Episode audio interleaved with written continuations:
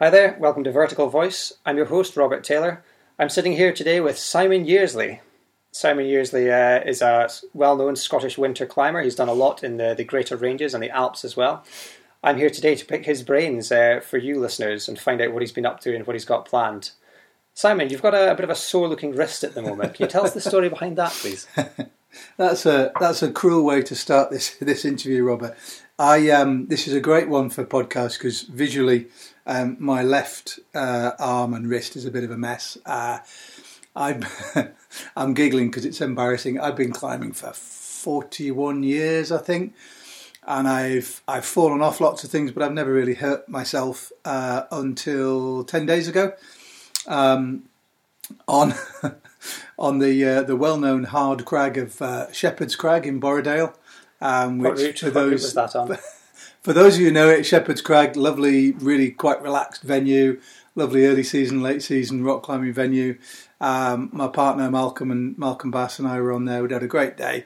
I was setting up off uh, on Crunchy Frog, which I think has got E E1 5B now. At least it wasn't Little Chamonix, that would be embarrassing. Uh, that would have been even more embarrassing Yeah. than this. And I, I, I got. We almost measured it. I think it was eighty centimeters off the ground, less than a meter off the ground.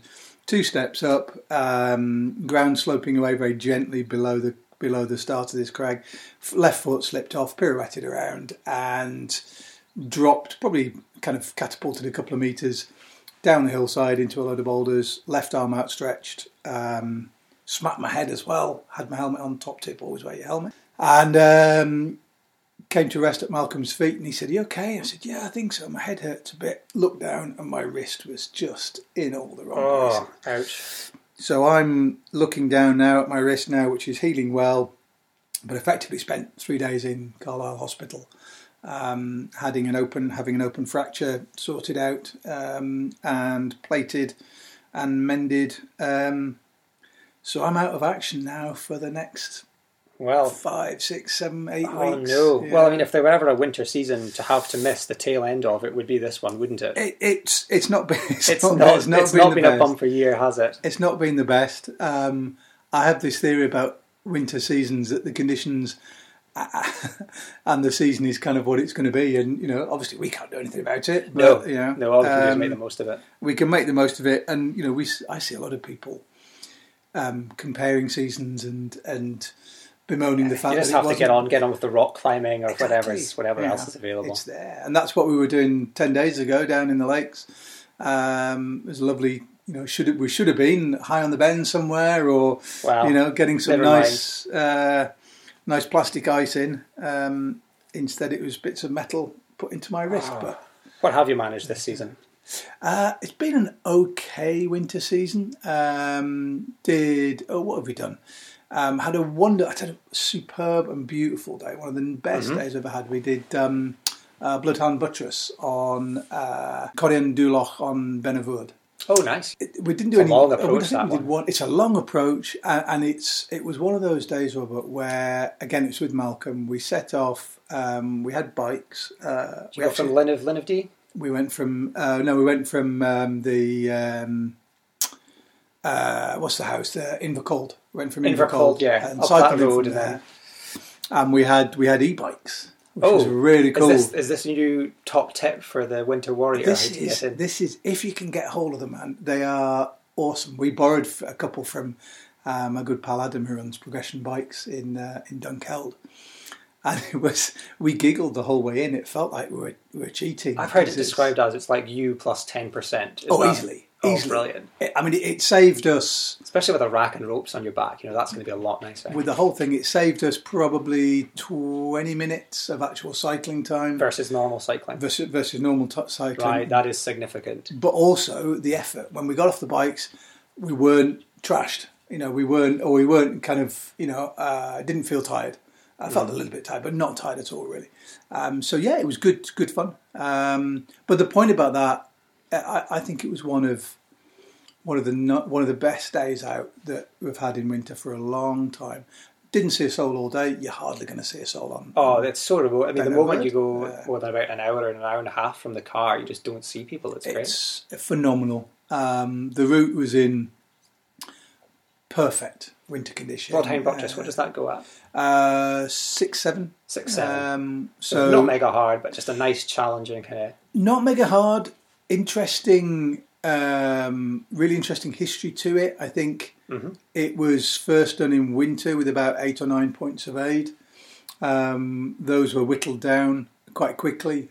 Um, Mm-hmm. So it's history, long history of all sorts of folk having to go at it. Yeah. But a beautiful buttress, middle of nowhere, um, stunning scenery. One, one of those days when it was perfect conditions, no wind, crystal clear skies, and we were racking up underneath the um, underneath the crag, and, and Malcolm said, "Oh no, that's just completely, completely spoilt the whole day." And I was like, I was, I was like, what? Looking out, I couldn't see what the Did problem forget was. his jelly babies or something? No, he said that little bit of wind I just felt on my cheek. It had- but it was. Yeah. It was a stunning, beautiful day. Wonderful. An amazing walkout, great climbing, good company. Cool. You know, um, Days like everything that are just fantastic, aren't they? beautiful, beautiful. Everything that Scottish winter should be really. Yeah, yeah. It, when it's at its best, it is just the best thing. Um, you've done you've done a lot of Scottish winter.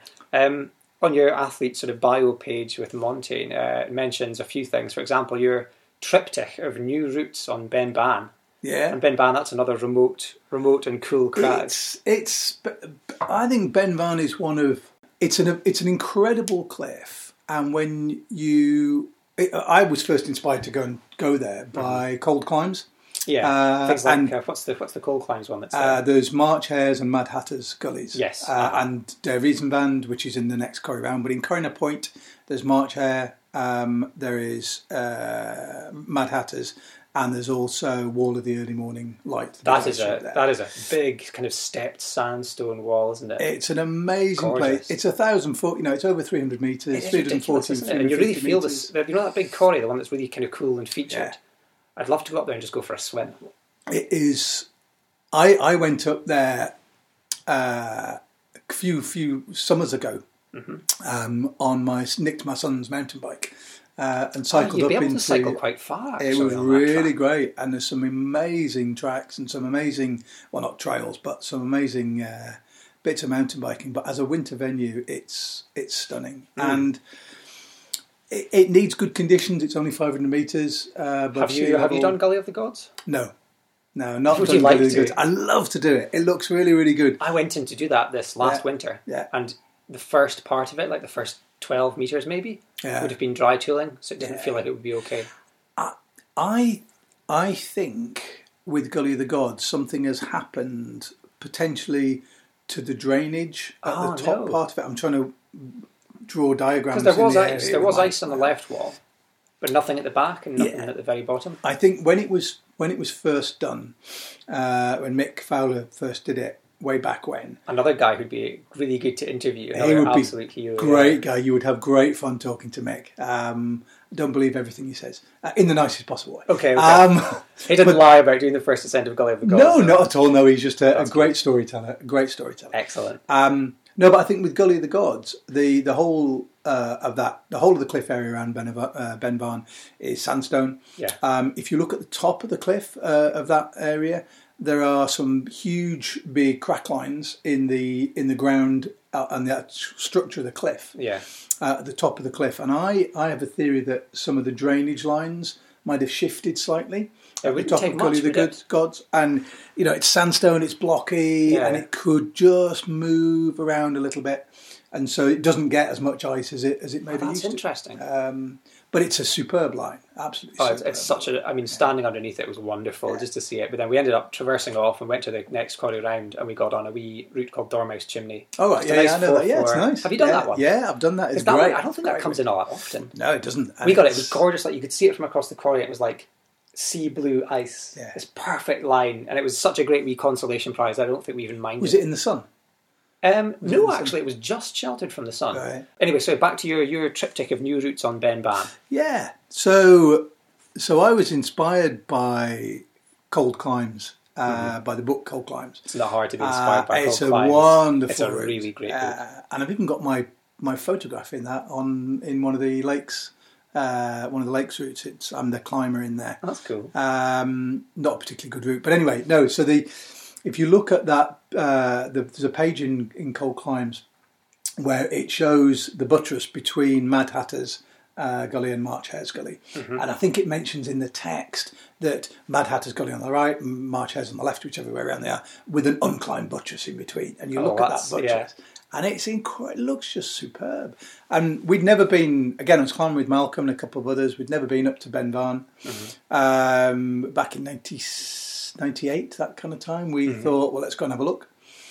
And our idea had been to try and do a route starting directly at the toe of that buttress and just boomf, just climb, climb, a, climb as direct a route as possible. Yeah, see what it takes. Um, but the problem, of course, with any sandstone uh, in winter is you get uh, lots of horizontal ledges, Yep. with which are nice, cosy places to be. Great and, places to be, like, good belay yeah. ledges, and, and the world feels great. The bits and between then- those that are the problem, though, isn't it? Exactly. There's heinous steep walls in between. So we were kind of a little bit concerned how much zigzagging Yes. we might have to we might have to do. Um, anyway, we went up there Because the cracks between one buttress and the next, or one step and the next, very rarely align. exactly. You often have It's to move totally lefts and rights. Yeah.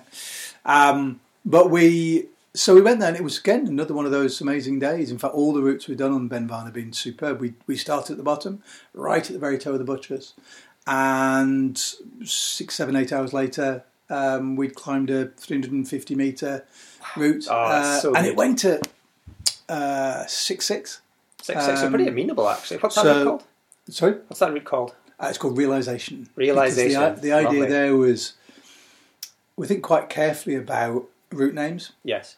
uh, for new routes that were done. But the idea were there was a lot of the themes of Coire na Poite on Beinn Bhan are all to do with um, fairy tale, with um, you know, with the kind of um, uh, surreal themes. I like Um, that, that you get like sections that are named after a particular thing, Yeah. where there's a bit of a theme running and it makes Yeah. people think a bit about route names. I, I really like that. It often tells you a bit about the history of the route as well. Absolutely does. And we'd been, you know, thinking for years and years about doing a line on this buttress. Yeah. And then eventually we realised our, our dream of doing it. It's definitely three stars. That's super. it should be a modern classic. Well, it is a modern classic. It's been Mm. repeated two or three times now. That, that's what makes it. A, Um, it's funny how often, like it. a lot of these routes get very few repeats. Ones that are maybe slightly more remote, or don't come in all that often. That tends to that tends to whittle it down a bit. And you I mean, it it does. I mean, we'll come back to a couple of those other routes, but just Yeah. on that point about repeats, I think we've got to realise in Scotland about eighty percent Hmm. of the climbing in Scotland in winter yeah, is done in one of three locations.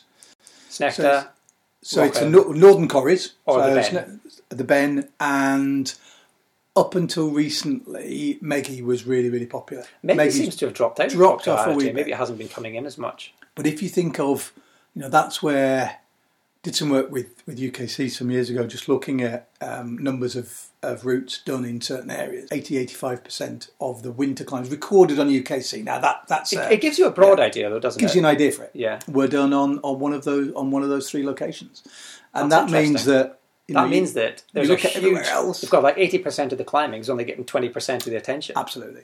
So you know, it's fairly. Uh, it's not unsurprising that uh, routes outside of those areas get little traffic. It's Mm-hmm. un- not unsurprising that newer routes, which maybe aren't in the guidebook that everybody's got, Yeah. outside of those areas get even fewer. Even At, fewer. at least, I mean, if it were a rock climb, it would get dirty and stuff, and things would grow in it. But a winter climb, that's almost desirable. Absolutely. That's kind of nice. That. Yeah. So realization, a definite So, so that was the first one. tick. Realization. We went back and um, to the left, to, sorry, to the right of realization is a big series of ice falls on the buttress lowdown. Mm-hmm. And we were convinced we'd be able to link some of these ice falls, convinced that the ice falls would form, uh, and we'd be able to link through to the top of them and stay independent of. Uh, one other route on there um, in its top, in its upper half, and we went. I think it was late March, mid March, um, and again Malcolm and I were up there we went to do. We started uh, started at the bottom. Where all the ice falls were in at the bottom. They were a bit sketchy, and they Does were. it get the sun?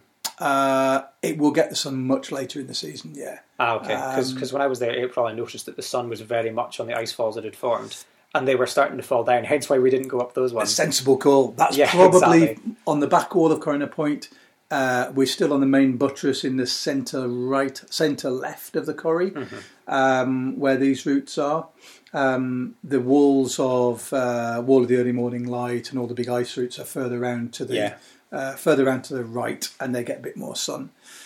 But we'd started off on this thing, and there's a wonderful story about. We we called it Wonderland, and again, it's that kind of That talk theme, about Alice in Wonderland and all the rest of it. And the reason, one of the reasons we called it Wonderland, and I've told this story to people before, but we, I think we're about five pitches up, and we'd cracked the last hard pitch. After about five pitches, the buttress angles back a little bit. It's much easier ground. It's grade three, grade four, and you kind of know the routes in the bag. Yeah, it just we'd, wrong. we'd crested the, uh, the the final wall. Malcolm had brought. I can't remember who led it, but anyway, we're on the the snow, the nice big ledge, and uh, we climbed it in the dark, and we were just racking gear and everything, and we're standing on this ledge, and then we noticed that round the corner of the buttress, looking out to the west, was this huge, huge moon, and this moon just drifted slowly round until it just enveloped and bathed the whole of this that, buttress in the most magical full full moon, and we just switched our torches off Oh yeah. and climb the last the last kind of three, maybe three and a half, four. I love that when it's such a bright moon that you get you know an actual distinct shadow and you can Oh, see everything. Just stunning, man. And we got to the top, and we were whooping, and the and the top of the uh, the top of Beinn Bhan. For those who know it, it, is quite um, it's quite a big plateau area, nice flat area, beautiful views out um, to the west and the Western Isles. And again, no, you know, beautiful moonlit night, um, no, uh, no clouds around, and this incredible um, shine and sheen off these sparkly crystal formations of the snow, and we were just laughing and shouting and giggling and, and whooping as we walked off. And so we had to call it something pretty impressive. So Wonderland was uh, it's a great route. It's a really nice route. That's super. and the the third one. Um, The third was the- uh, the we were getting a bit obsessed by. Um, Well, once by you've had two experiences like that, Yeah. Um, it's definitely understandable. You want to go back. And, I think at that point, um, my pal Ian in Parnell said, "Oh, you and ba- you and Bass, you and Malcolm Bass, you bloody own that buttress." And we're like, "Yeah, get it's in, ours, do." yeah. So we went back and did a, a route further to the left uh, on there, which uh, was probably not the last independent line you can do, but the last of the big independent lines on there. Um, bit bit harder, bit bolder. I think this went at seven seven. Um, we called it Haiga, which is the name for the rabbit uh, in Alice in Wonderland. Uh, Right. if you read the early books of Rabbit, uh, Alice in Wonderland, That's quite cool. uh, the rabbit is called Haiga. But again, all done on wonderful days. I mean, we to be honest, we picked our days carefully for that because it's not really the place It's you want to you want be. to go when it's not a nice you day. know, when it's not a nice day or when it's not, it's marginal condition. So we waited a long time, and you know, there's more to do there as well. Good There's things come to do. those who wait. Yeah. So is that something you'd recommend that people who want got fancy a go to new routing, head in, Ben No. Van's a place to do it. No, definitely don't go there at all. Don't go there. There's, no, definitely finished. don't go There there. are no more. Finished. No more lines Okay, there to noted. do at all. At all. uh, another thing that you mentioned on that uh, bio page for, with Montane was one of your it was a list of your high points and things you're pleased with, and one of those was repeated failure to do a new route on Fuar Tholl. so Um, uh, winter climbing is a vicious and bitter game sometimes. But a lot of Um, the time, it's the failures are kind of as rewarding as the successes in some ways. I I think you're right, Robert, and I think for, for me, winter climbing is so, especially in Scotland, is so all encompassing, and in some levels, so so hard to describe to Yeah. people who either don't climb or don't climb a lot in winter, or only climb. You know, things within their they're easy within their limits Aye. and don't try new routes. New routing in Scotland is an amazing thing because when it works, it is, I think, one of the most rewarding, can be one of the most rewarding sports. But it, we, we often, as a winter climbing community, we don't talk a lot about our failures of on new routes No. because sometimes, you know, a lot of the time You don't we- want someone to go in and poach your project. Exactly. There is that kind of um, that that trying to keep it a bit of a closed secret. Yeah, Um, Malcolm and I had uh, been. Oh, I've lost count. I think it's about six goes, five or six attempts to uh, do the first winter ascent um, of Sherlock on Mainreachan Buttress on Fuar Tholl. And So where is where is that? So you, I kind of, I've always got off the train at Achnashellach okay, and then walked up into that glen there. Fuar Tholl's on your left. yeah, Fuar Tholl's Fertol's So on you your go, you on go your quite left. far past it and then come back a wee bit almost. No, you you you're basically on the on the slightly further round side of that mountain. Right. So Mainreachan is you can actually see Mainreachan buttress from the road, Oh, right. um, further along towards Loch Carron, uh, which is why Martin Moran's done so much. Ah, Uh, okay, know, yeah. he can drive ten minutes down the road, get his binoculars out, and Good see if knowledge. it's in Nick. Um, don't have that luxury. It's a three and a half hour drive from here. Um, but you can also approach it from slightly further along the road towards Loch Carron and go up over the over the top up to the Col. But Mainreachan is an amazing buttress. Again, it's sandstone. Um, it it's kind of sits up above, slightly up above the ridge line. Um, gets certain areas of it are very different in terms of how it gets into winter condition than other areas of the cliff. It's quite a small crag um, in terms of overall area, but it has distinct facets, distinct uh, different facing edges to it. Um, and we'd been obsessed by the idea of the first winter ascent of Sherlock. We got uh, So what way does Sherlock get in summer? uh, VS, which is kind of Scottish-ish VS, and this has a bit of everything in it. It has some Exciting. chimneys, it has some Oh, crack brilliant. lines, it has some has all sorts of things in it. I mean, we've had, I think between us, Malcolm had about Malcolm and I have had about six attempts at it. Um, That's cool. One included involved Malcolm with up Paul Fig, Malcolm falling off, virtually destroying his ankle, taking five hours to walk back down to the oh car God. um, us having one attempt where I spent, I think, two hours, two and a half hours trying to lead this really steep wall, um, which was our high point. Um, couldn't get up this thing, repeated failures to get up it. Um, I've abseiled off that cliff more times than than I would really want to. So the Belays are in Uh, situ then. the belay, well, they were um, until after we'd attempted it. Um, Iain Small um, and um, oh, my brain is getting so mushed with age. Um, and Guy, uh, Guy Robertson, Robertson. went and did it. Uh, and they did the first winter ascent of it, and it got eight Oh. eight. And they described this steep little black wall as being the crux of it, which I'd spent a couple of hours trying not to climb, or trying to climb it but not not succeeding. Um, It's still cool to So have been a part of that process, though. it it is it is, and in fact, I think I uh, I wrote after our last failure on it. Um, I wrote to Simon Richardson um, and the late great Andy Nisbet, um, just saying to them we don't talk enough about our failures. Um, Yeah, yeah. and Although, we- with for example, Andy and Simon, I'm guessing it's also you know they don't want to give away their their projects. I mean, I think I know that Yeah. Andy was at the time it was very very sad death, oh, well over a thousand, yeah, and Simon is over six hundred. yeah, easily. So I mean, that's but between those two men, that is an outrageously large contribution, isn't it? I think it's interesting because I think in any their contribution between them to the sport is phenomenal in terms of Yeah, volumes of of it's hard to quant- it's hard to really describe it. Um, and and I think any sport will always will always have people who stand out Mm-hmm. like that. Not necessarily for doing the hardest at But any for one sheer time. volume and sheer volume, which has to be driven by just a total love of what they're doing.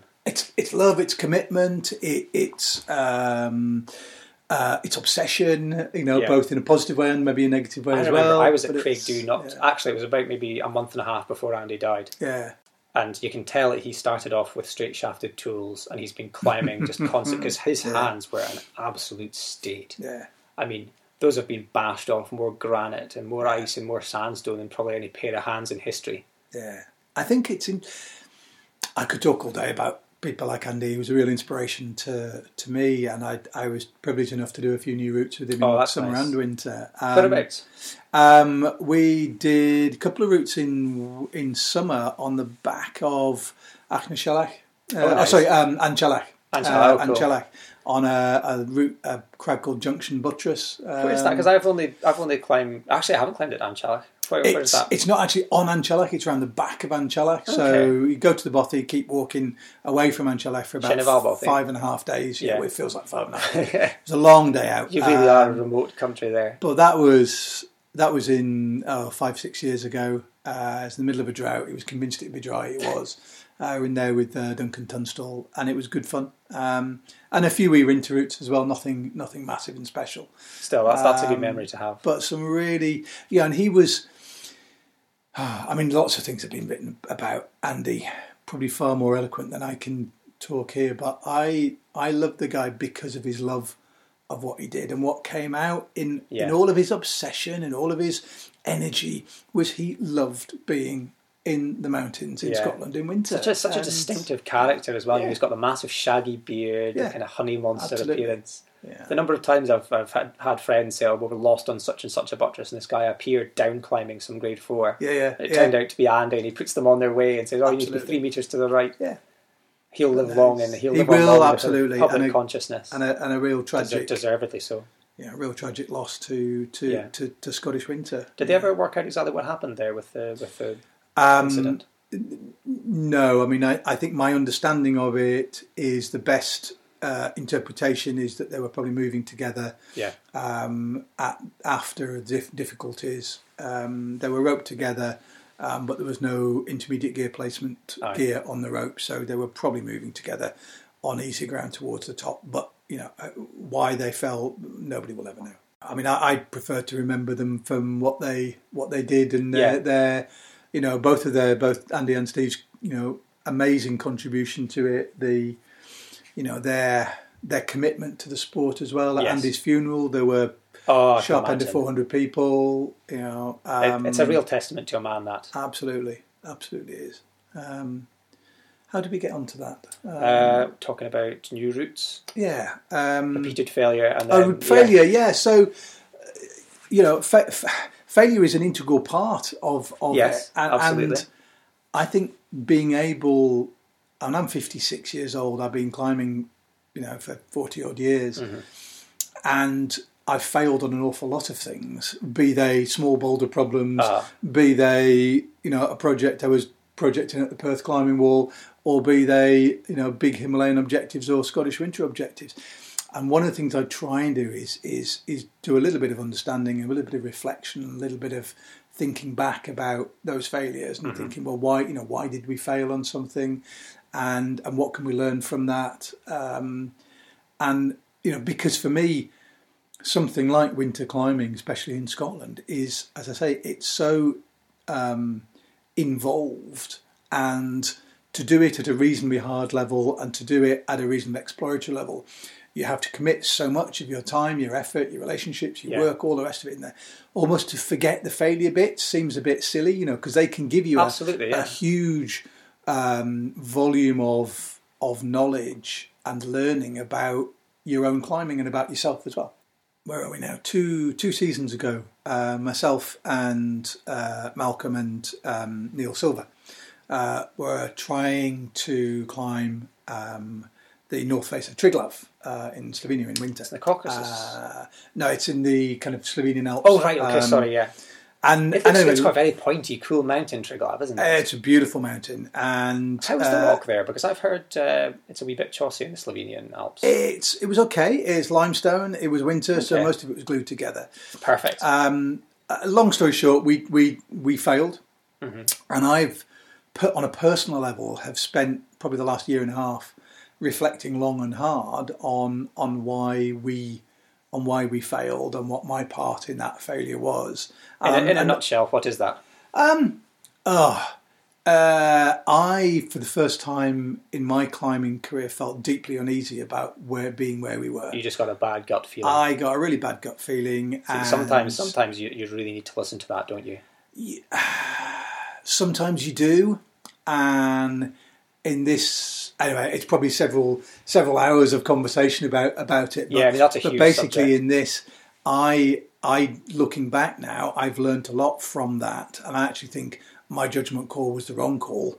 Um, That's quite hard to admit. Absolutely, it is. Absolutely, it is. But Because you know, if you retreat off something, and you say, "Oh, I did the right thing," then you kind of get away with it. You know, congratulations, you did the right thing. But to say, "Oh, I I came off something," I really should have kept going. That's significantly harder to do in terms of like squaring it with your own ego and your own. Uh, and with your partners as well, Yes, and with the climbing absolutely. partners that you're with as well. but you've Um, you've climbed with uh, Malcolm so much, I'm guessing Yeah. there's pretty much nothing you guys don't know about one another. Um, it's probably about right. Yeah, That's we, quite cool. We did. Um, we recently did a, an interview for UKC, the Perfect Partners. I've I've enjoyed Um, those. Those have been a good uh, good were- series actually. They were quite good, and we we approached that. You know, we were given the questions, and we thought, let's kind of do this. Let's do this separately.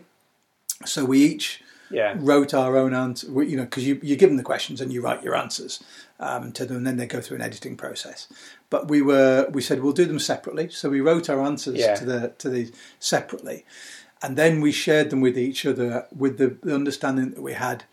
Um, the right of we had the right of veto if there was a factual something factually incorrect. Yeah, that's like you know we met in 1982 when it was 1997, whatever you know. So it was a date that was wrong or something like that.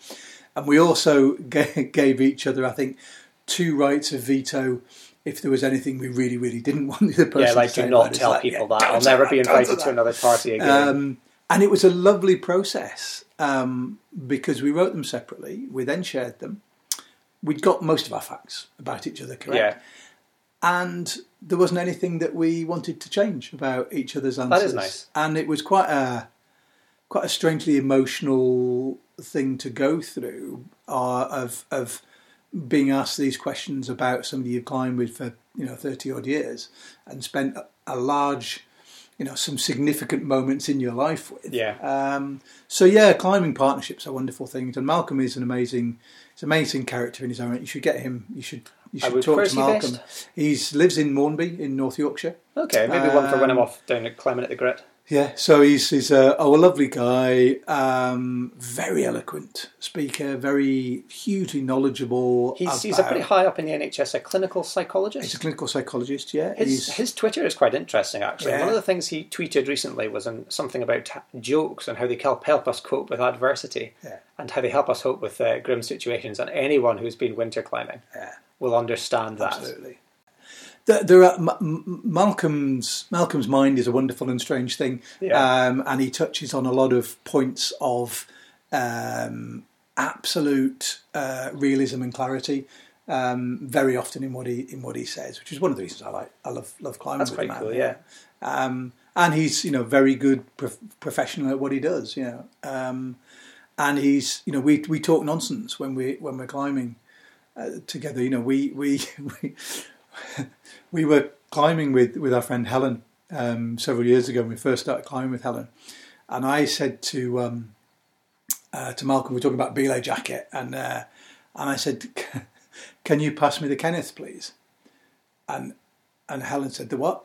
And I said, "I meant the belay jacket." And she said, "Why do you call it a Kenneth?" And there, it's like a a really, hand. really long story as to why the word belay jacket got to be called a Kenneth and a proud love, and, it, and it's too long to go into now. But Yeah. we've we've climbed with each other for so long, and a lot. I guess a lot of other partnerships out there listening to this. I think a lot of people will see that, that, actually. and they'll they'll have their own little language that they that they develop, It's and their based own on like shared, jokes. shared yeah. cultural touchstones. Yeah, and, absolutely. You know, Mal- uh, Malcolm is my main climbing partner. Yeah. Um, you know, there's people like Neil, Neil Silver, that we climbed with a lot recently. Paul Did he take the piss when you broke your wrist? Oh, When you- absolutely. Yeah, good, Yeah. good. I'd hope A little so. bit of, little bit of. Um, uh, well, Helen's a good example. Helen took the piss remor- remorselessly, Really? but she also sent me a little teddy card as well. Oh, Uh, yeah, it's, well it's that card. mix, isn't So it? there's Between that like mix. genuine caring, but also Yeah. love of like dark humor. Yeah, yeah, and you know, I think we have to have a, you know, the dark humour bit because what we do is is intrinsically dangerous. Yeah. On the subject of Um, things that are yeah. intrinsically dangerous, alpinism. Actually, before we go on to that, what you said earlier about the winter climbing community maybe doesn't communicate that failure is important and Mm-hmm. failure is good.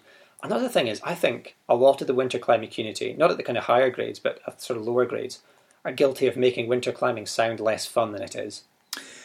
I, I, I, I think you're right, and I think. Um, I think that's quite easy to see through, though. When you know, I think it's, I think so it's, very quite often shallow. it's like the third, Um, third year, fourth year guys at the uni club yeah, telling the like first, second, third year guys and girls, girls in particular, because they're trying to impress them.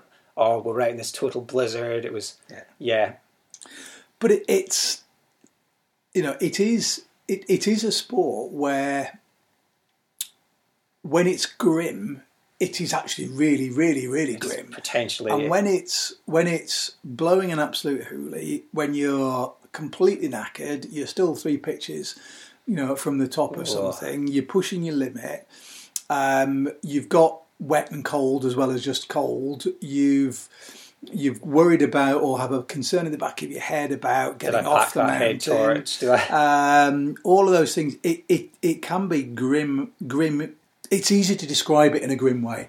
Oh yes. Um, but actually, I find a lot of people who perform well at winter climbing really excel in those moments. So they enjoy that you've got to really dig deep. You just Yeah. have to dig deep, button your jacket, and go. Yeah, because when you know people often say the most common one is cold. People say, "Well, don't you get really cold winter climbing?" Well, No, because I'm doing actually, of pull-ups. Yeah. the, the the the number of times you might get a little bit of cheek area on your face if you've got goggles on and a. And But a assuming you've got decent kit, if you've got the decent kit, then you're not often getting really really cold. Yeah, you're getting massive hot aches, you know, uh, every so often. But it, it is easy to describe, I think, in a very as it being grim and it being hard and it being a little bit macho and all the rest of it. Yeah. But but I think certainly for me, I find it quite easy to to see that to see when people are describing it like that. But you know, equally, it's up to each individual. If they if they want to describe Totally, it yeah. like that, that's entirely up to them. This them. is another thing that uh, Twight wrote about. And he said that he would describe, he would write an article after he came back from a big climb, and his would be like, you know, oh, we stared into the face of death, and we he's Yeah. all these references with dark punk rock songs. Yeah. And then one of his partners would describe it in a to- and and it sounds like they were on two totally different Yeah. climbs psychologically, Yeah. although they were on exactly the same ground. Yeah, and it is. It's a but but that's the part of the beauty of any.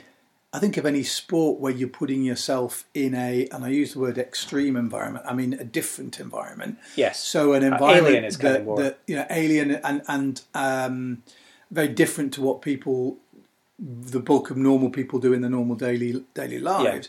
When you're in a different environment like that, I think you you, you almost have a duty to describe it carefully.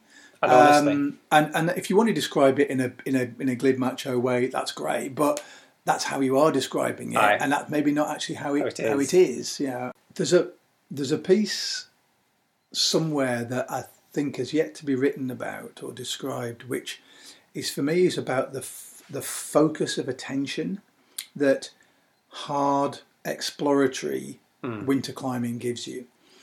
Go on. And an example there would be, you know, you you you're trying a new route somewhere, and it, there's something about there's something more focused of it if it is a new route. But you know, we know that our Is that because you're not referring back to a guidebook? You're you're looking and you're totally focused on what's in front of you. You're not thinking back to oh well, it said there was a weak flake or something. exactly, you know, you're on ground that nobody's climbed before uh, in in those in, in, in winter, Yeah. and you're using tools of your trade that nobody's used there before. So you're using axes and crampons. Yeah. And so where you have that well sharpened pick of your nomic or whatever axe you've got, sometimes you get the situation where you've pulled up on something or you've scratched around in, in above you. Mm-hmm. You've got you've felt an edge somewhere. You pulled up, and what you're doing is you're having to focus 100% of keeping your wrist in exactly that stable position. Because that's the position you know works. That's the position you know works. You're moving up, you're moving your whole body weight kind of around it.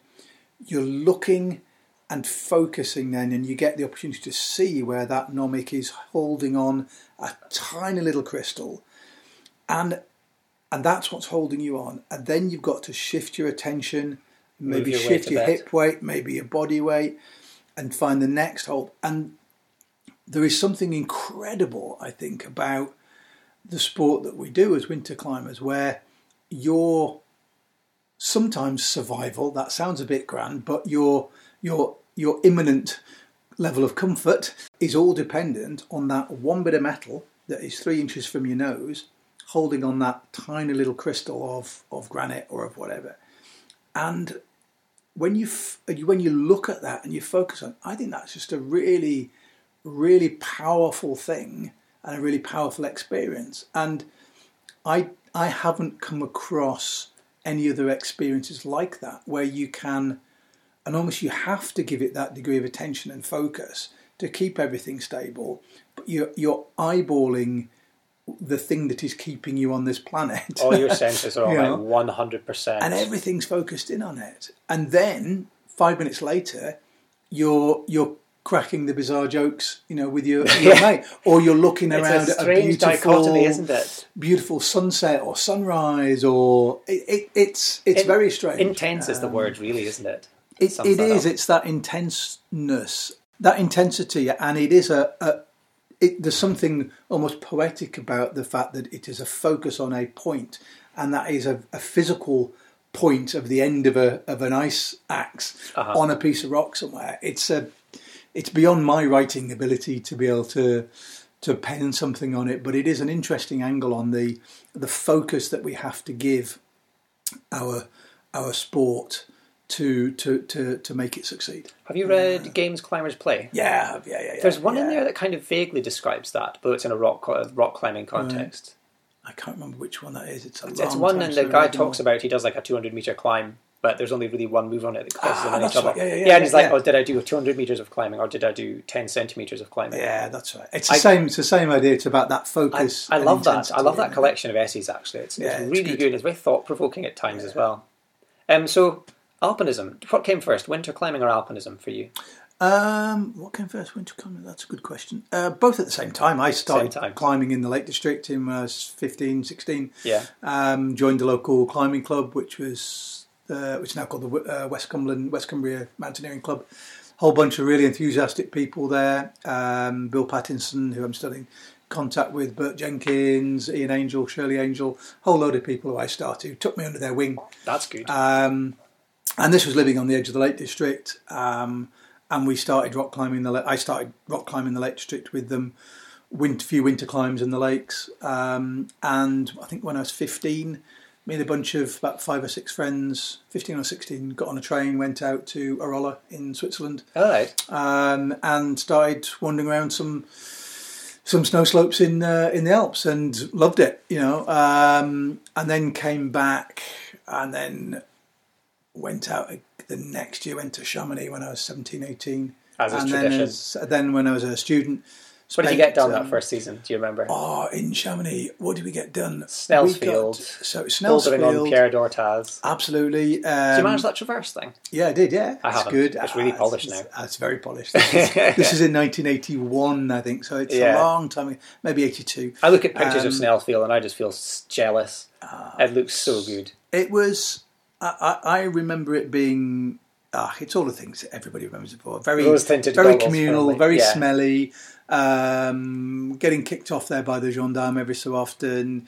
Um, a chap called Walt Shipley, who sadly is no longer with us, an American climber, did a couple of attempted routes with him, which we failed on.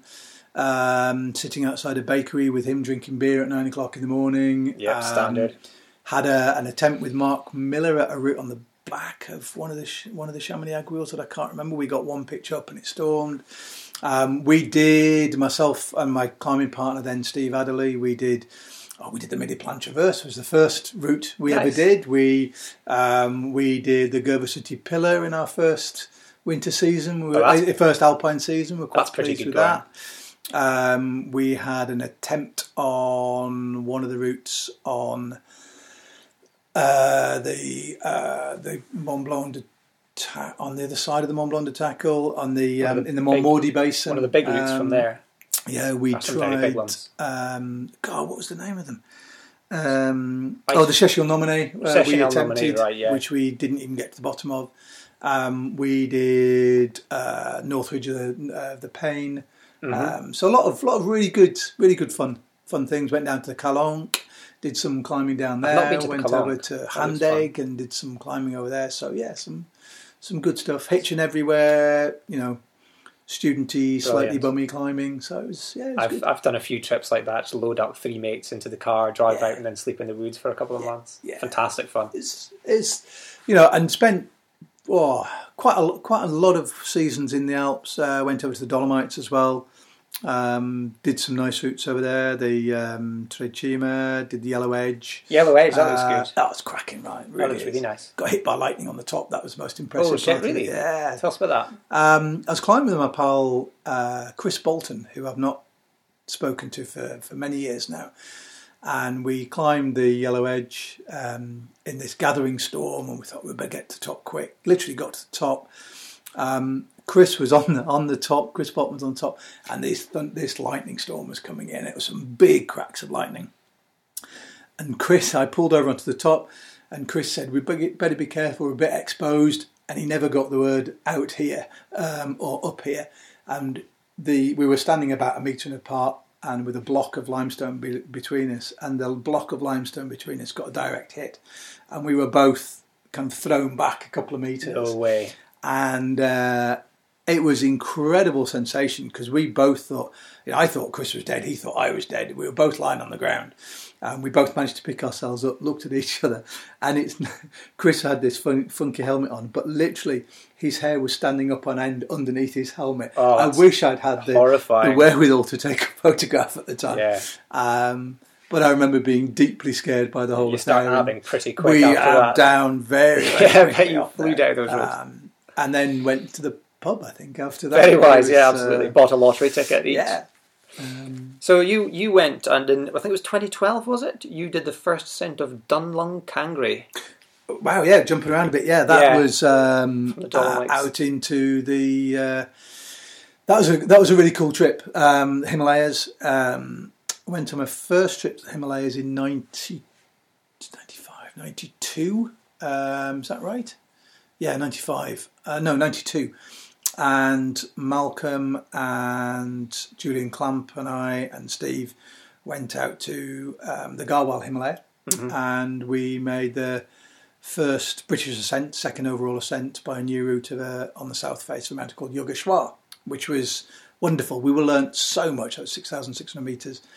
Uh, we learned so much from It's a that. good height that because it's it's not so ridiculously high that you're just blowing out your arse the whole time. Exactly. It can be actually technical and interesting. Yeah, it was, and it was a it was a very objectively danger, dangerous route, not particularly technical, but we you know we were well chuffed. We actually thought we were making the first ascent of the mountain, but we found Oh, out right. when we got back to the UK that a team from Bombay So, so that was that was 1992. ninety two. Were you married then? Um, was I married then? Nope, I wasn't married then. So uh, no kids at that point. No kids at that time. Would you do you think you would knowing the objective dangers on it? Do you think now you know you're married, two kids, two businesses, responsibilities? Is that something that you would do now, or would you kind of do something else? I I have a a big theory, a personal theory about my own degree of commitment to risk and my own acceptance of risk, Robert, which is a fa- on one level it's a fairly it sounds fairly simple. It's very complicated, but on one level I think well, uh, kind of nobody loves me like I do. Like I I don't Yeah. I don't want to I don't want to die. I don't want to die in the mountains. I don't want to get be killed in the mountains.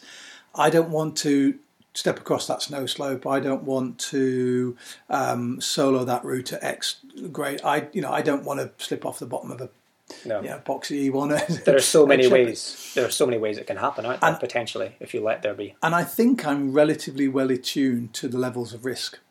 And being married, Sarah and I have been married this year for 25 years. Um, and and we've had kids, they're both grown up and left left home or in the process of leaving home now. Um, and I don't really think that my uh, my attitude towards risk and what I'm prepared to do in the mountains has changed drastically. That's because you know I, I still don't want to be killed in the mountains, and I want to be killed in, in the mountains even less because I've got you know more dependents. But it, it's not like I would, I wanted to be killed in the mountains when I didn't have those dependents. And I know I on see, one yeah. level that's a, a fairly simple way of describing it. They, they say that in terms of your, your kind of brain development, I think for a man, they say the amygdala, the sort of risk processing Yeah. centre of the brain, kind of solidifies around about 25. Yeah. That's when you reach your, you know, you now understand risk. Hence why, you Yeah. know, car insurance rates and things. Yeah, yeah. So I, I mean, I definitely know that I did dumb stuff in my early 20s that I wouldn't do now. Is that the case for you as well? I I think so, but I, I've always done the same kind of dumb stuff. Um, I'm trying to think of an example. Um, yeah, okay. You mentioned Dunlun Kangri. Um, Dunlun Kangri, um, we'd actually on that trip been out to the, the Dunlun Kangri is uh, the Siachen Glacier, um, so it's in northwest India. Uh, So how do you get there? You fly to. Fly to Delhi, um, then you fly out to Leh, uh, and then it's a couple of days bus journey. Um, to it's an interesting area because it's the area which is still disputed between Pakistan Oh, and right, yeah, that's a pretty hot potato at the moment. I mean, Um, and we'd actually been applying for permission to climb uh, a mountain there called Rimo 3, um, which has an amazing looking southwest uh, face yeah. and we've been applying for permission to try and climb there for about five or six years. Uh, it's in a very an area that's really really hard to get permission. Uh, we got permission there in 2012. Is that from the Indian government? Um, yeah. Yeah. Um, and we were trying Rimo. Um, we were going to try it in um, fast and light style. We were. It's a south face, so we were going to be climbing. Uh, our plan was to climb at night. Smart so move, yeah. we would be climbing at night um, with no, with basically with a bivy bag, uh, and that was it. Nice, So- like single push commitment. Single push, three of us on it. Um, minimal gas, minimal food, no tents, no sleeping bags. Um, the idea is you find somewhere sheltered on the during the day, Yep. um, sit and bask in the, in the warm sunshine, Yeah. uh, climb at night. That works It when makes it's, perfect sense, doesn't it? it makes perfect sense if you've got stable weather and you're not going to get dumped on by a storm. If If you got unstable weather and you're dumped on by a storm, it's a seriously bad move, and that's what happened. So we were we were stormed off um, Rimo. We came back down. We were running out of time between when our um, porters were going to come arrive. We knew we wouldn't be able to climb Rimo because it wasn't going to clear that Yeah. quick enough. But there was a how beautiful high was Rimo? uh, seven thousand one hundred and something meters. Okay, Um, so switch your sights to so there's a, a mountain that we'd been walking past um, between our base camp and our advanced base camp that looked really cool, um, and it was sharp and pointy and everything you want them to be. doable. We thought in one to two days. We set up off it, and first day was steep hill walking, uh, scrambly stuff to a really nice uh, bivvy.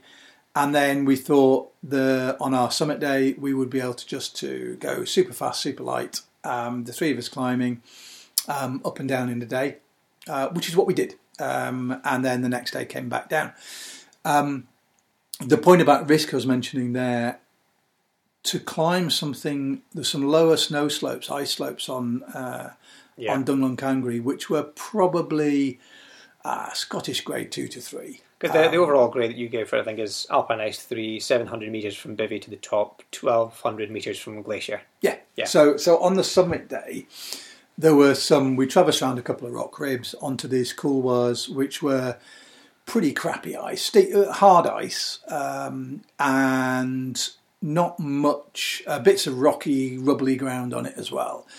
And it's the sort of ground that you could pitch, and you could pitch and play screws relatively safely. You'd Yeah. be there for days Aye. and you don't want to be there for days. So you make that decision. Okay, well let's just solo it. So we solo. The three of us were soloing it, and and you look back on that and you think um, you really didn't want to fall off that. If No. you fell off that, you can talk yourself into, well, maybe I could self arrest, but there's no way you'd self arrest. But we took that decision to to solo those lower ice fields. Knowing what we were doing, so I think know, that was a thing. calculated. I think that's a thing a lot of decision. climbers don't, a lot of non-climbers don't get, that sometimes going fast without a rope Yeah, is safer because of the effects of objective danger and the sort of multiplier effect of time. Yeah. But I think, you know, we made that decision. Oh, sorry, I made my own decision to do Yeah. that. All three of us made the same decision. But if we're looking on a personal level, you're asking about level of risk and changes to that. I made that decision then. And I made that decision to that I was happy to solo these ice fields. And I think I would make that decision whether I was single, whether I had two kids, ten kids, Yeah. you know, had been married last year or whatever. Yeah. I, I, it was a, a quite a cold, objective way of looking at that decision. Um, and I didn't make that decision based on, oh, what would Sarah think about it, or oh, what would you know my kids Because your because your personal interest in your ongoing life Absolutely. is stronger. That that makes perfect sense. and it and Like now that you've explained it to me like that. and it was in a really it's in a really uh, dramatic situation as well. And there's actually a photo that I think was either Paul or Malcolm took, looking down, and it's me on this snow slope, on this ice slope, and it's about a 50 degree slope. It's no more than that, Yeah. 50 maybe 60 degree. Um, but this whole sweep of this cool one dropping away cool, to the glacier below, and me, this little figure in the middle I mean, of these this. 50, 50 degrees kind Yeah. of stuff, you know, you're not going to get mega tired and let go. No, You, you can keep most of your weight on your yeah, feet. yeah. You're going to keep plodding away. Um, and when I sometimes look back at look at that picture and you think, wow, that's Was there good neve? Was there good neve on it, or was it? Um, yeah, it was pretty good. It was Oh, pretty good. It was you know some patches of hard ice and some rubbly bits on it as well. But but it's that point about making a decision, feeling happy with that decision, and also constantly reevaluating it. And one of the things that Malcolm and I do, and, and uh, you know all the climbing people that I climb with, especially on snow slopes, we you know I, we will we will always voice our feelings about a snow slope, even if it's like, well, of course we're okay with it. But so just like, so you're checking that your partner's yeah, aware, absolutely how yeah. we're feeling about this snow slope. That's fine. Yeah, good because that's what I'm feeling as Yeah. well. And sometimes we don't do that. Sometimes you know you know that people don't do that. It's a simple thing to do. It It's a- definitely depends. I mean, if you're climbing with someone that you've been climbing with for a long time and you're comfortable with, that's a, a great thing. But I think a lot of people, say if you're climbing a route with someone and you maybe don't want to show any weakness in front of them, and it's that's it's such a heuristic trap, that isn't it? it's a massive heuristic trap It's to fall scary. into, and and it's it's quite easy. Well, it's a little bit of ego to overcome. Yeah, To, uh, but, but you have to you have to be that, aware of yeah. it. I mean, it's We've all been in in situations in the mountains, whether they're in the Himalaya, the Alps, in Alps in summer or winter, or Scotland in winter, that you think, oh shit, actually that's a bit of a bad call here, and the snow Yeah. isn't brilliant, and let's get off it as quickly as we can, yeah, or let's let's get out of this situation. so almost Um, almost zapped by lightning on top of uh, Yeah, yeah. Do you have you had any other any other close calls that uh, you think might be interesting for our listeners? I, I've um, I've, I've fallen off occasionally and and uh, and and had um, I, I I think I talked about this in the UKC interview. Um, Malcolm and I were trying the first winter ascent um, of a route on the the Aiguille, the Chamonix Aiguille, oh, um, which was a Bonington um, and uh, I can't remember. It was a Bonington route. Um, is that the one on the? Is it the Pellerin or the? uh, yeah, it's on the. It's on the. It's the. Uh, gee, I've forgotten the name of it now. How embarrassing. Anyway, we did make the first winter ascent of it. Anyway, it's a lovely route. Yeah. Um, and um, we were. It was on an early attempt uh, on it, and we were abbing back off, and the the abseil rope stuck. Gathering storm on this little ledge. Lovely. Relay wasn't great. Wind howling around. Snow everywhere. Pulling the ab rope down, and the ab rope. We get the knot, so Oh, it's no. not stuck on the knot and the, but the rope then stops, and so there's no way of doing anything else apart from one of us has got to Leading jump on that up, rope yeah. and got to got to get jogging back on that rope. So Malcolm started jogging back up this rope. And I'm like, oh my word, this is just not good. And I remember being cool, really scared about the the situation. And the belay was crap. So I was belaying Malcolm on the rope. He was jugging up this rope into the into the literally into this storm, and he was disappearing, and it, and it, was wind was howling. And I was on this ledge thinking, oh my word, what happens if? And I just started envisaging all the what this, ifs there are everything, bad. all of the bad, bad what Like the rope that he's juggling up blows. His weight goes onto the belay, kills the belay, It's pulls you off, We're kills both you both. away. We're both away. You're both dead men, yeah. Um, and and and it and it didn't happen that way. You know? No. Um, and and we, you know, there are, there are often moments when when you know what to do and you know how to protect somebody climbing back up a rope, and you've done everything that you can to make the situation as safe as you can. Um, but you've got to pull a little bit of something out the bag. You know, we could have probably got rescued from there. Um, Do you maybe, carry a, yeah. say you're somewhere really remote, do you carry a PLB? We um, we don't. I don't carry PLBs in the Alps. Don't carry them. Uh, just tend to carry a phone. Uh, Yeah. in the Alps. Well, somewhere no, around actually, I got good signal most places. Um, when we're off out to the Himalayas, we will usually carry a sat phone. yeah. Um, So you get weather now- updates as well, and Yeah, the problem with with sat phones, I've done most of my Himalayan climbing in India, Aye. and uh, you you're not allowed to take sat phones. Oh, really? Uh, absolutely not. I didn't know that. Um, and um, so technically, we don't carry a sat phone, no, no, no. but we kind of carry a sat phone in bits. Yeah, yeah, yeah. Um, So the mixed in the- amongst another jumble of things. Absolutely, and Yeah, and that's a good PLBs are getting more. So PLBs, as in personal locator beacons, being have, have become a lot more um, sophisticated even the last four or five years. So now. for, for listeners who are unfamiliar, uh, PLBs work on a kind of internationally used uh, frequency. Uh, the the ones that uh, seem to be becoming popular come from sailing, and sailors have been using these a long time for obvious reasons. But you can now get one for, you know, sub two hundred quid that lasts seven years or something with a battery. And anywhere you activate that in the world, the signal will be picked up and it will be relayed via via various channels. yeah. So they, in, they, they are they are a technology that's good to know about. They're a great technology. They are. I think you've got to think carefully how how you use them because most PLBs are a one way communicator. Yeah, it's just this person needs help. Yeah. So so imagine uh, my wife, getting a ping or people we'd nominated back home to, to you know be the, Yeah. the, the receivers of a of a of a PLB message. I think you've got to kind of think, well, what would that be like if you're sitting at home and your phone goes with a bleep message to Yeah. say Simon and Malcolm need help, and here's where they are. It's like, kind of, what do you do? For one thing, I'd be very careful about who I have as my number. Like I have been very Yeah, careful about who I have as my nominated people. But also, I would only ever use it if there was no way I could get out of there myself. yeah. It's like you know, the shit has hit the fan. Rob is in extreme danger and Yeah. will die unless he gets help. That that's about the only and time it I would ever hit the it button. is it's i mean it's whole there's again there's about a 10 hour conversation about you know a lot of the recent um, things we've seen in the himalaya um, of some really impressive rescues uh, predominantly by the pakistani air force very high altitude. Um, you know, there's is that the ones where they're stripping the seats out the chopper and then Absolutely, these They're- really they're- dedicated and pilots. those, those guys are doing an incredible job, and were rightly um, UKC Nat Berry did an article about this, Yeah. where basically she said, you know, they've been getting a bit of stick for not doing X, Y, or Z, but actually these guys are at the top of their game.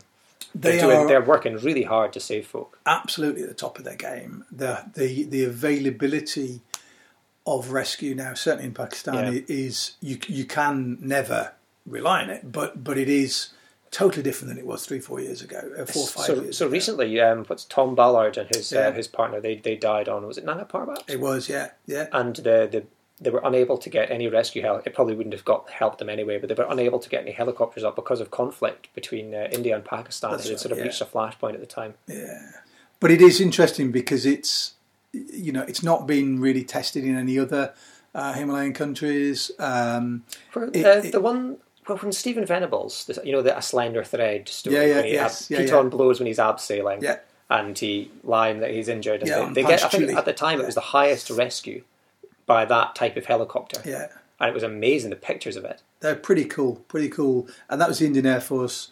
Um, I don't know the capabilities of the Indian Air Force now. I know they haven't been demonstrated that they can do the same things as the Pakistani Air Force Yeah. have had to do. Um, but I think it is an interesting, um, uh, an interesting kind of angle that it gives responsibility and rescue Aye. in in the Himalaya because you know I work on the pro on the assumption that I, once I'm above base camp, then I'm probably not going to be able to be rescued. I mean, yeah, that, that's the best assumption to work on the worst Um, And case it's a working assumption Yeah. that, that you know I wouldn't want to have to. Um, wouldn't want to have to test. Uh, I mean, the two Russian guys who were literally yesterday came back into base camp on uh, on Jannu, uh, on the uh, east face of Jannu. I can't remember their names. They're Polish, uh, Russian guys, hard as nails. They spent eight, nine, ten days trying to make a winter ascent uh, of the east face of Jannu. That is hard. Um, they then bailed, but they were in constant communication. Um, so they were able to be communicating with their base camp team. Yeah. Um, and then they've spent the last five days descending the South Ridge. Uh, and yesterday, some pictures appeared of them, you know, back at uh, back at base camp. Um, and so we can play out the or the, the the story can be played out now in a much Yeah. more We're seeing that. way, We're seeing that you with things like the Um, Dawn Wall with Tommy Caldwell and Kevin yeah, Jorgeson yeah. tweeting and sending photos. Yeah. It, it's kind of, in a way, it's cool because uh, you know it lets some people participate Yeah. and really see what's happening. It's Yeah. it's really cool actually in that respect. I, I think it's incredible, and I'm, you know, I said I'm 56 years old. You know, I could do the when I started climbing. Yeah. It was, you know, but it was. It, Well, it's no mobile a, phones, No mobile no internet. No. Good luck getting conditions information. yeah. It just the the, and, the the whole game has completely changed, especially when we think about winter, Yeah. winter climbing, and we think about level of risk exposure in the greater ranges. And but I think it is such a cool thing. You know, it is such a cool thing that we can be closer to the what is actually happening. Yeah. Um, on a personal level, though, I I actually prefer not to have that kind of splurge and that that publicity bit until I've either done it or haven't. Yeah. um, that's just a personal thing. Yeah. um, and and I think you know there is a lot of pressure from people from a sponsorship point of view, Yeah. from an ego point of view, um, and maybe from other angles as well. But you know the There- the There are opportunities are there. a few a few climbers who maybe are quite quite good at playing the social social social media card. Yeah. And I mean, you can I guess you can understand. You know, they want to make a living, they want to do what they enjoy, like anyone else. But I, I have so much respect for the climbers who, you know, they maybe are sponsored and they maybe do you know as much social media and stuff like that as they have to. But you can tell it's never for them. You know, it's never for their own ego boost that they're doing Absolutely. it. It's only for you know. I need to tell people about this because otherwise I Yeah. won't be eating tonight. I mean, I, I, I, I'm in a very lucky position in that I've, I've got I run two businesses. Yeah. Um, So one is uh, Big Tree Camper Vans. Big Tree Camper Vans. You rent out camper vans, Yep. and that's quite Um, cool. And that we've been doing that for ten years now. Um, The other one is a Scottish Deli. Scottish uh, Deli. It's a, um, a specialty food shop, uh, specialty food restaurant, and wine bar in uh, in Dunkeld, just up the road. So climbers, if you've been in at Upper Cave Crag or at Polney or wherever, you can uh, you can pop in and get some snacks there. I know that you're supporting high end winter climbing and alpinism, which is a worthy cause. Thank you very much for that plug there, Robbie. That's Yeah. absolutely. Thank you to our sponsors. Um, what I was going to say was, I, but uh, you know, I've we've got, uh, you know, we I'm a I'm a full time husband. I'm a full time dad. I'm a full time businessman. Um, and and I I like to think I'm as full time as I can be a climber as well. And What I'm did you in a- do before the the businesses? I used to work for. I spent oh, about 15, 16 years working for a big corporate, um, being an HR director for a big FTSE 10 corporate, um, being paid a ridiculous amount of money. Um, never seeing my wife, never seeing my kids, um, Yeah. working ridiculous hours, and one day thought That was "Ah, based- this based where? Ba- based in West Yorkshire and then based here uh, in Right. Perth in Scotland. Um, but but never and never you know ne- never really enjoy, enjoyed the job, but didn't enjoy the context in which I was doing the job. But I I, love I think love anyone, doing what I'm doing. I think now. that most people that have got to like a good point in their careers and things, they have had a few years where they've had to grind yeah. and had to sacrifice Yeah. it. I'm kind of at that stage now with mine. I'm going to speak to Simon Richardson later today. I know Yeah. he worked in the oil industry as an engineer. you know it's all about personal choice about how much time you want to spend. Yeah. it's always a balancing act. You know, I think I've described myself on my Facebook page as you know my objective is to be the the best. Um, the best husband that I can be, the best father that I can be, and the best alpinist I can be, but not always necessarily in that order, you know. Yeah. And, it, and it does depend. Um, but I think I was just going to mention about sponsorship because I, I'm I'm lucky enough to be uh, sponsored by Montane, and one of the really nice things, and what that means is they they yeah, I test a lot of gear for them. Uh, they give me um, Andy and. Kirkpatrick's designing stuff for them right now. Uh, not anymore. Not He's anymore? no, no. Andy, Because I, I really like his sort of insight into, Yeah. and you can tell that a lot of the pieces that Montane are coming out with, especially belay jackets and stuff, Yeah, they're like, ah, that's actually been designed by a climber. absolutely. Because a lot of the ones that the sort of more fashiony brands are making at the moment, it says belay jacket on the tin or whatever, but it's you know it's not big enough to go over everything, and it's not got big. Absolutely, it's not got big. It's sensible and easy hood and a Yeah. sensible and but you know work, working working with Montane is really really good and interesting because they that they they want they want our support and Malcolm is also um, supported by them as well, Yeah. sponsored by them as well. But what they, they don't they've been very clear so they don't want us to be like whoop whoop whoop you know we're sponsored by Montane They want information from you that will let you make them make the best product. and, and so That's we're in a, really cool. we're in a situation where we're working with somebody who, yeah, that, that cuts down my the bill I've got to spend on on, on clothing, but it doesn't put us in doesn't put me or Malcolm in a position where we have to go and do things for them, No, and that's a really delicate and important balance. that's nice to have Um, actually. I I guess think- what, what they're paying for there isn't the social media exposure and stuff. It's the knowledge that you guys have accumulated. Yeah, absolutely. That's far more interesting, I think. um, and and you know they are a lovely, lovely, com- a very gentle and relaxed company to work That's with good as to well. Um, Are any any it's- particular pieces or items that you've had uh, input into that you're particularly The, the belay jackets was was Aye. one of them. Yeah, um, I spent uh, the prism the prism was kind of quite nice. A bit. I mean, I would tend to go for a bit thicker. I tend to go for like 200 fill Primaloft. Yeah, throughout. there's the uh, Spitfire belay jacket, and then the latest one got it in a box over there somewhere. Um, is is a is a bit more of a chunkier, heavier version of it. Oh, that's good. um, keeping things like their their gloves really simple. Um, Yeah, the- I like the the, so you know the Pylon. Pertex mitts yeah, best. that have Pylon, per, but they've got like a wee bit of uh, thin slate at the back. Absolutely, they've got quite a yeah. chunky palm. They are brilliant. I think I've seconded Tech Seven in those. They Oh, are wicked. superb. and there's little things like you know, I think for me in in winter climbing, little things around clothing design make a difference, like having a fly zip. Which is which goes Up. underneath, which goes down a long way. Oh, aye. You try going, Yeah, going- because you never get the full length of zip. Absolutely, you need you know with a big tab on the end Aye. of it, and you know little things like that, and retainer straps on gloves, and keeping things as simple as they as can. idiot proof Yeah. and bomber and simple. Yeah. yeah, I totally agree.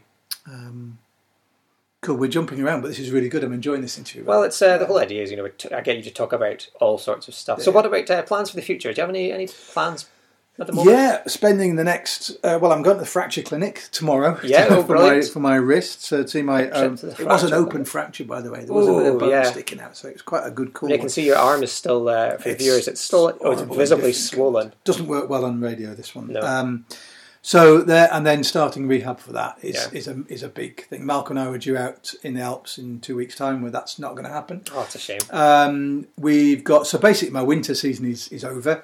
Um, my summer rock, spring and summer rock climbing will be curtailed drastically by this. So, a bit of Um, hill walking, focus on businesses and stuff. Hill walking, well, focus on getting this better, getting the right um, levels of, of you know good good diet and right amount of um, protein input and running a lot.